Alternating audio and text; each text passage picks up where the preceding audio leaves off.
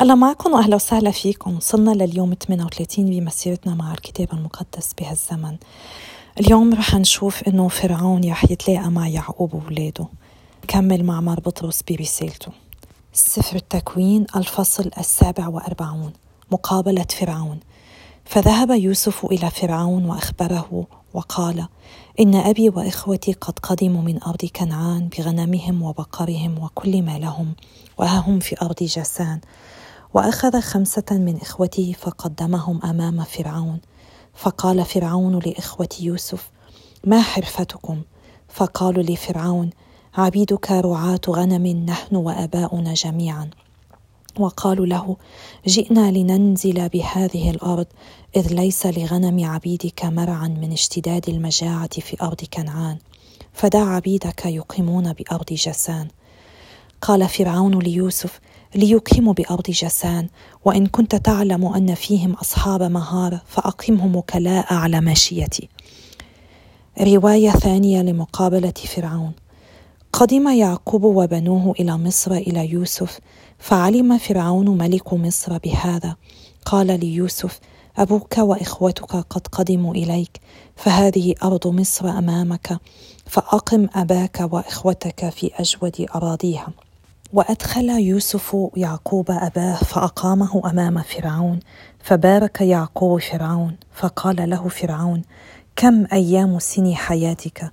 فقال له يعقوب: أيام سني إقامتي في الأرض مئة وثلاثون سنة، قليلة ورديئة كانت أيام سني حياتي، ولم تبلغ أيام سني حياة أبائي أيام إقامتهم في الأرض. وبارك يعقوب فرعون وخرج من أمامه. وأسكن يوسف أباه وإخوته وأعطاهم ملكا في أرض مصر، في أجود أرض منها، هي أرض رعمسيس، كما أمر فرعون. وزود يوسف أباه وإخوته وسائر أهله بالخبز بحسب عيالهم. سياسة يوسف الزراعية. ولم يكن خبز في الأرض كلها، لأن المجاعة اشتدت كثيرا حتى أنهك أهل مصر وكنعان من المجاعة. وجمع يوسف كل الفضة التي في أرض مصر وفي أرض كنعان بالحب الذي كانوا يشترونه، وأدخلها بيت فرعون. فلما نفدت الفضة من أرض مصر ومن أرض كنعان، أقبل المصريون كلهم إلى يوسف قائلين: أعطنا خبزا، فلماذا نموت أمامك؟ فإن الفضة قد نفدت. فقال لهم يوسف: إذا كانت فضتكم قد نفدت، فهاتوا ماشيتكم، أبيعكم خبزا بماشيتكم. فجاءوا يوسف بماشيتهم، فأعطاهم خبزا بالخيل وبالماشية من الغنم والبقر والحمير، أطعمهم خبزا بكل ماشيتهم في تلك السنة. فلما انتهت تلك السنة، جاءوا في السنة الثانية وقالوا له: لا نخفي على سيدنا أن الفضة قد نفدت، وأن قطعان البهائم هي عند سيدنا، ولم يبق أمامه إلا أبداننا وأراضينا، فلماذا نموت أمام عينيك نحن وأراضينا؟ اشترنا نحن وأراضينا بالخبز، فنصير بأراضينا عبيدا لفرعون، وأعطنا بذرا فنحيا ولا نموت، ولا تصير أراضينا قفرا. فاشترى يوسف جميع أراضي مصر لفرعون، لأن المصريين باعوا كل واحد منهم حقله، لأن المجاعة اشتدت عليهم، فصارت الأرض لفرعون. وأما الشعب فاستعبده من أقصى حدود مصر إلى أقصاها، إلا أن أراضي كهنتهم لم يشترها، لأنها كانت للكهنة أرزاق من قبل فرعون، فكانوا يأكلون أرزاقهم التي أجراها لهم فرعون، ولذلك لم يبيعوا أراضيهم. وقال يوسف للشعب: ها إني قد اشتريتكم اليوم أنتم وأراضيكم لفرعون، فخذوا لكم بذرا تزرعونه في الأرض، فإذا خرجت الغلال تعطون منها الخمس لفرعون، والأربعة الأخماس تكون لكم بذرا للحقول، وطعاما لكم ولأهل منازلكم، وطعاما لعيالكم. قالوا: قد أحييتنا، فلننل حظوة في عيني سيدنا، ونكون عبيدا لفرعون. فجعل يوسف ذلك فريضة على أرض مصر إلى هذا اليوم، أن يؤدوا الخمس لفرعون مما ليس بأراضي الكهنة فقط، فإنها لم تصل لفرعون. وصية يعقوب الأخيرة. وقام إسرائيل في أرض مصر في أرض جاسان، فتملكوا فيها ونموا وكثروا جدا. وعاش يعقوب في أرض مصر سبع عشرة سنة، فصار كل عمره مئة وسبعا وأربعين سنة. ولما دنا أجل إسرائيل دعا ابنه يوسف وقال له: إن نلت حظوة في عينيك فضع يدك تحت فخذي وأصنع إلي رحمة ووفاء، لا تدفني بمصر، بل إذا اضطجعت مع أبائي فاحملني من مصر وادفني في مقبرتهم. قال: سأفعل كما قلت. فقال له: احلف لي. فحلف له يوسف، فسجد إسرائيل على رأس السرير. الفصل الثالث من رسالة القديس بطرس الأولى. واجبات الزوجين. وكذلك أنتن أيتها النساء اخضعن لأزواجكن، حتى إذا كان فيهم من يعرضون عن كلمة الله استمالتهم بغير كلام سيرة نسائهم، لما يشاهدون في سيرتكن من عفة ووقار. لا تكن زينتكن زينة ظاهرة من ضفر الشعر والتحلي بالذهب والتأنق في الملابس، بل الخفي من قلب الإنسان، أي زينة بريئة من الفساد لنفس وادعة مطمئنة، ذلك هو الثمين عند الله. كذلك كانت النساء القديسات المتكلات على الله يتزين بالأمس خاضعات لأزواجهن، كسارة التي كانت تطيع إبراهيم وتدعوه سيدها. ولها صرتن بنات تعملن الخير ولا تستسلمن إلى شيء من أسباب الخوف. وكذلك أنتم أيها الرجال ساكنوهن بالحسنى، علما منكم بأن المرأة أضعف منكم جبلة، وأولوهن حقهن من الإكرام، على أنهن شركات لكم في إرث نعمة الحياة، لكي لا يحول شيء دون صلواتكم بين الإخوة. وآخر الأمر كونوا متفقين في الرأي، مشفقين بعضكم على بعض، متحابين كالإخوة، رحماء متواضعين، لا تردوا الشر بالشر والشتيمة بالشتيمة، بل باركوا، لأنكم إلى هذا دعيتم لترثوا البركة. لأن من شاء أن يحب الحياة ويرى أياما سعيدة، وجب عليه أن يكف لسانه عن الشر وشفتيه عن كلام الغش، ويبتعد عن الشر ويعمل الخير ويطلب السلام ويتبعه، لأن الرب يراعي بعينه الأبرار ويصغي سمعه إلى دعائهم، ولكن الرب ينظر بوجه مغضب إلى الذين يعملون السيئات. في الاضطهاد: فمن يسيء إليكم إذا كنتم ناشطين للخير؟ لا، بل إذا تألمتم من أجل البر فطوبى لكم. لا تخافوا وعيدهم ولا تضطربوا، بل قدسوا الرب المسيح في قلوبكم، وكونوا دائما مستعدين لأن تردوا على من يطلب منكم دليل ما أنتم عليه من الرجاء، ولكن ليكن ذلك بوداعة ووقار، وليكن ضميركم صالحا. فإذا قال بعضهم إنكم فاعلوا شر، يخزى الذين عابوا حسن سيرتكم في المسيح. فخير لكم أن تتألموا وأنتم تعملون الخير، إن شاء الله ذلك، من أن تتألموا وأنتم تعملون الشر. قيامة المسيح ونزوله إلى مثوى الأموات. فالمسيح نفسه مات مرة من أجل الخطايا، مات وهو بار من أجل فجار ليقربكم إلى الله، أميت في جسده ولكنه أحيي بالروح، فذهب بهذا الروح يبشر الأرواح التي في السجن أيضا، وكانت بالأمس قد عصت حين قضى لطف الله بالإمهال. وذلك أيام كان نوح يبني السفينة، فنجى فيها بالماء عدد قليل، أي ثمانية أشخاص، وهي رمز للمعمودية التي تنجيكم الآن أنتم أيضا، إذ ليس المراد بها إزالة أقدار الجسد، بل معاهدة الله بضمير صالح بفضل قيامة يسوع المسيح، وهو عن يمين الله بعدما ذهب إلى السماء، وقد أخضع له الملائكة وأصحاب القوة والسلطان، بسم الآب والابن والروح القدس الإله الواحد آمين. يا رب ما أطيبك وما أكرمك، منشكرك لأنك أنت عم بتعلمنا كيف نكون عن جد أبناء لإلك، عم بتفرجينا كيف سلوكنا المسيحي لازم يكون، كيف بمحبتنا مع بعضنا، بتواضعنا، برحمتنا، بمبادرتنا الشر بالخير منعكس صورتك يا رب.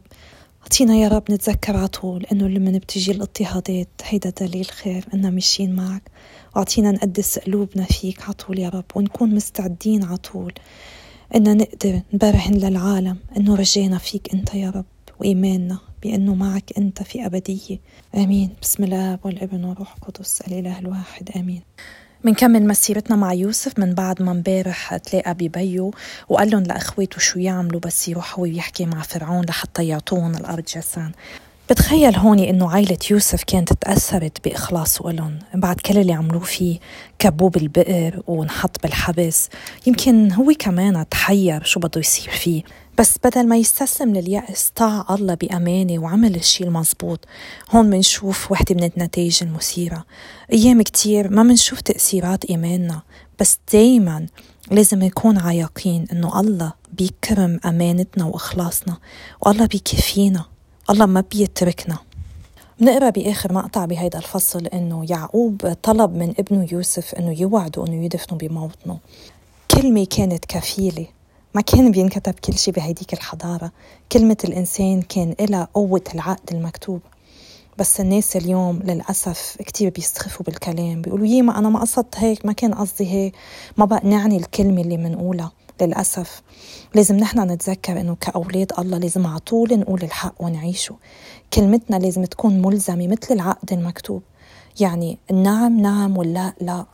بالفصل الثالث من رسالة مار بطرس بنسمعه عم بيحكي عن هيدي النقطة، بيقول فليمنع لسانه عن الشر وشفتيه عن كلام الغش. يعني قديش مهم إنه كلامنا يكون عطول كلام صادق. هيك لازم ناخد وقتنا أيام حتى قبل ما نحكي نفكر هل اللي عم بقوله أنا يا ترى حقيقة ولا لا، هل أنا عم بقصده حقيقة بدي أعمله هيك ولا لا، لأنه ما لازم ضل الغيري بكذبة أو ب أو بقولي شيء أنا ما بقصده أو ماني صادقة فيه. مار بطرس هوني عم بيوصي الزوجة المسيحية بالتجمل بالزينة الداخلية أكثر من أنها تكون مهتمة اهتمام كتير كبير بمظهرها الخارجي، لأنه هيدا الشيء في يعطيها فرصة أنها تكسب زوجها للمسيح، مش بمظهرها إنما بحبها، بعيشها إيمانها المسيحي بطريقة مزبوطة. من هيك لازم كل واحد فينا يعيش إيمانه المسيحي بالبيت بهدوء وباستقامة، وهيك منكون مثل حي لكل إنسان عايش معنا. كتير مهم نحن النسوان ما نخلي الموضة هي تتسلط علينا. أكيد مش يعني أنه نهمل أننا نعتني بذاتنا، الصحة والنظافة والأناقة مهمين، بس الأهم منهم هو سلوك الإنسان وروحه. الجمال الحقيقي ببلش من الداخل. للأسف نحن عايشين بعالم فارغ، كتير نسوان بيصرفوا وقت ومصاري على الزينة الداخلية وعلى السينية وكل هالأخبار، بس مش عم بيشتغلوا على داخلهم، مش عم بيشتغلوا أنه من جوا يكونوا أنظف وأطهر ما فين يكونوا. دعوتنا نحن نكون تقيات، نتكل على الله ونسمع لأزواجنا. السمع مش يعني أنه نكون عبيد عندهم، لا، الخضوع اللي عم يحكي عنه مار بطرس هون هو عملية تعاون اختياري مع شخص آخر بدافع المحبة والاحترام لله ولهيدا الشخص، هو خضوع مثالي متبادل. وحتى لما بيكون الخضوع من جانب واحد بيكون أداة مسيحية فعالة. بنتذكر نحن كيف الرب يسوع خضع للموت ليخلصنا، ونحن يمكن أيام منضطر أن نخضع لظروف سيئة أو قاسية لحتى يشوف غيرنا المسيح فينا. أكيد ما بيتطلب الخضوع المسيحي منا أن ننتهك مبادئنا ولا أن نخضع للشرير. الخضوع من جهة واحدة أو من جانب واحد بيستلزم قوة هائلة، وما فينا نقوم فيها بدون قوة الروح القدس اللي بيشتغل فينا. منقرأ أنه مار بولس بيطلب من الرجال أنهم يعتنوا يكرموا النساء ويعتبرون شريكات لهم بوراثة نعمة الحياة، وبيقول هون أنه هني أضعف من الرجال. البعض بياخدها بطريقة سلبية. مار بطرس ما قصد هوني أنه المرأة أدنى عقليا أو أدبيا من الرجال، بس في حقيقة لازم نعترف فيها إنه ربنا خلق المرأة بقوة جسدية محدودة مش مثل الرجال.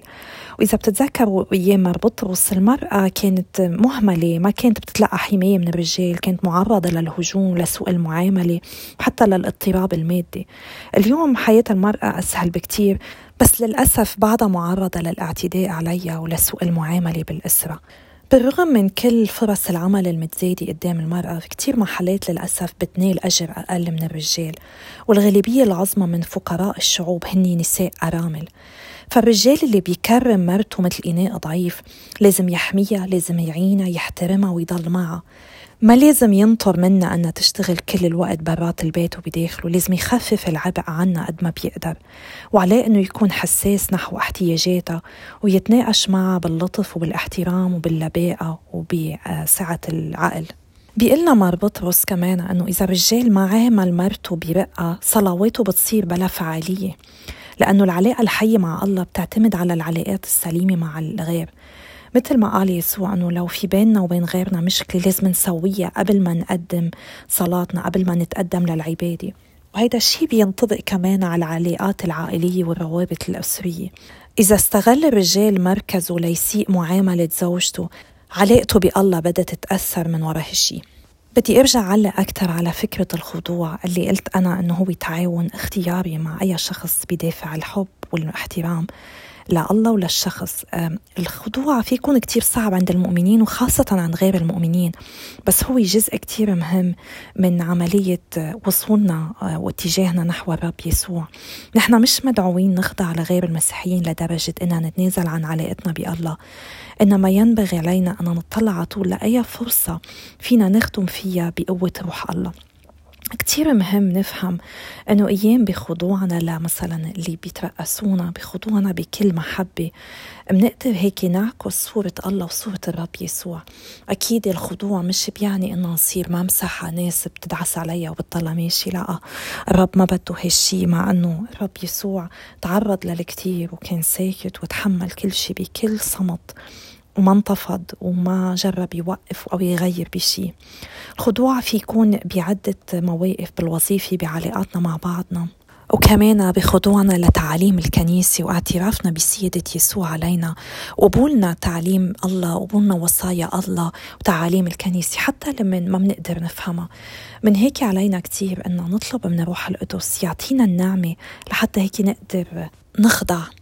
مار بطرس بيرجع بيسجل ليستا بخمسة عناصر رئيسية بتميز أي جامعة من المؤمنين. أول واحدة التوافق، منكون متبعين نفس الأهداف. الثاني التعاطف، منكون متجاوبين مع احتياجات غيرنا. ثالث المحبة، معتبرين الآخرين إخوة وأخوات إلنا. الرابع الشفقة وحساسية العاطفة. الخامس الاتضاع، منكون مستعدين أن نشجع بعضنا البعض ونفرح لنجاح غيرنا. بتمثل هالخصال الخمسة خطوات هامة لحتى نعرف كيف نساعد المؤمنين بخدمة الله خدمة فعالة. مار بطرس بيشجعنا أن نبادل الشر بخير مش بالشر، عكس المجتمع اللي نحن عايشين فيه، عكس الحضارة اللي نحن فيها، لأنه كتير مقبول بعالمنا اليوم أنه يهدم الإنسان غيره ويشوه سمعته بالحكي عليه أو يرد على غيره لمن بحس بالإهانة. بس مار بطرس هون عم بيتذكر تعليم الرب يسوع وقت قال لهم تنبرم الخد الثاني. هيدا الشيء بيشجع المؤمنين أن نرد على الشر بالصلاة للي عم بيغلطوا تجاهنا. الانتقام هو سلوك غير مقبول بملكوت الله، والإساءة للغير مهما كانت موجهة بطريقة غير مباشرة مش مقبولة. لازم نرتفع فوق رد الإساءة، وبدل ما ننفعل بغضب نحو المسيئين إلنا لازم نجاوبهم بمحبة بأننا نصلي لهم. مار بطرس كمان هون بيحكينا عن أهمية ضبط اللسان، هيدا الموضوع اللي كتير حكينا فيه قديس يعقوب بالرسالة اللي قريناها من كم يوم. بيرجع بيحكينا مار بطرس عن أهمية أن نطلب السلام ونسعى للوصول إله. كتير عالم بيفهموا السلام أنه هو غياب الصراع، وبيعتقدوا أنه صنع السلام في يكون عملية سلبية، بس صانع السلام بيقتفي أثر السلام باجتهاد، بيبني علاقات طيبة مع غيره، وبيعرف أنه السلام هو بيجي نتيجة لهالالتزام. مثل ما بيتوقع المشاكل بيتعامل معها قبل حدوثها، ولما بتجي الصراعات بيكشفها وبيعالجها قبل ما تصير مستحيل أنها تتعالج. صنع السلام هو عمل أصعب بكتير من إننا نقدر نبلش حرب، بس هو بيثمر حياة وسعادة، ما بيثمر موت مثل الحروب. بهالأيام الصعبة اللي عم يمرق فيها عالمنا قديش لازم نصلي للسلام. أول شيء السلام بقلوبنا، والسلام بعيالنا ومجتمعاتنا، والسلام بالعالم. لربنا هيك يلهم الحكام المسؤولين يشتغلوا للسلام بكل العالم، خاصة محلات اللي فيها حروب. الآية خمسة عشر هون بهالفصل كتير مهمة، لأنه مر بطرس بيدعينا أن نكون مستعدين عطول نعطي جواب بيقنع العالم لكل اللي بيسألونا عن سبب الرجا اللي بداخلنا، ونعمل هالشي بوداعة وباحترام، نحن وعم نحافظ على طهارة ضميرنا. للأسف كتير مسيحية بيعتبروا أنه الإيمان هو أمر شخصي بيحتفظ فيه الإنسان لنفسه، بيعتبروا أنه علاقتهم مع ربهم شي بخصهم وحده، بيصلوا بيقولوا لك بصلي أنا ربي وحدي وخلص، لا بدهم الكنيسة ولا بدهم يعيشوا هالصلاة ويخلوها تتجسد بأعمال. أكيد هيدا الشي غلط، لأنه من إيماننا وعلاقتنا بالله بتنبسق علاقتنا مع خينا الإنسان. ما لازم عطول نشوف باختباراتنا مع الله إنه شي شخصي، بالعكس لازم نشارك غيرنا فيها، لأنه هالاختبارات فيها تقوي إيمان غيرنا. لازم عطول نكون جاهزين لمن حدا بيسألنا عن إيماننا، عن أسلوب حياتنا ومفهومنا المسيحي، إنه نقدر نجاوب ونقله إنه تعرفنا على الرب يسوع، هو اللي عم يشتغل بحياتنا، هو اللي غيرنا، هو اللي عطينا هالرجا وهالإيمان. هل رجاك بالمسيح واضح قدام الكل؟ هل أنت مستعد تخبر الغير عن عمل المسيح بحياتك، ولا بتعتقد أنه هيدا الشيء لازم يضل بينك وبين المسيح؟ تذكرت هلأ خبرية من كم سنة صارت، وقتها كان اضطهاد الأقباط كتير قوي بمصر، كانوا عم يعدموا يمكن شي عشر رجال، وكان في رجال مسلم موجود هونيكي اندهش من إيمانهم ومن رجائهم ورفضهم أنهم ياكلوا المسيح. كانوا مستعدين يروحوا للموت من أنهم يتراجعوا. هو ما كان مسيحي، بس بلحظتها قرر يمشي معهم وانعدم معهم. الشهادة اللي منقدمها عن المسيح بحياتنا، هالرجل اللي منعيشه، وهالإيمان اللي منعكسه بأعمالنا وبأقوالنا، في أثر كتير بحياة كتير عالم، ويساعد على خلاص كتير نفوس. من هيك ما لازم نستخف بشهادتنا. يمكن نحن عم نواجه نوع اضطهاد مختلف بحياتنا اليوم، بس نصلي إنه الرب يعطينا النعمة إننا نثبت ونثابر ونجاهد ونشهد له بكل لحظة من حياتنا، لحتى اللي ما بيعرف الرب يسوع يتعرف عليه من خلال شهادتنا، من خلال أمانتنا ومحبتنا وخدمتنا لكل إنسان منتلاقى فيه. بتشكر إصغائكم ومتابعاتكم وصلواتكم، وما تنسوا إن فينا نشارك هالبودكاست مع غيرنا على سبوتيفاي والأنكر والجوجل بودكاست والأبل بودكاست. الله يقدسنا جميعا والله يباركنا.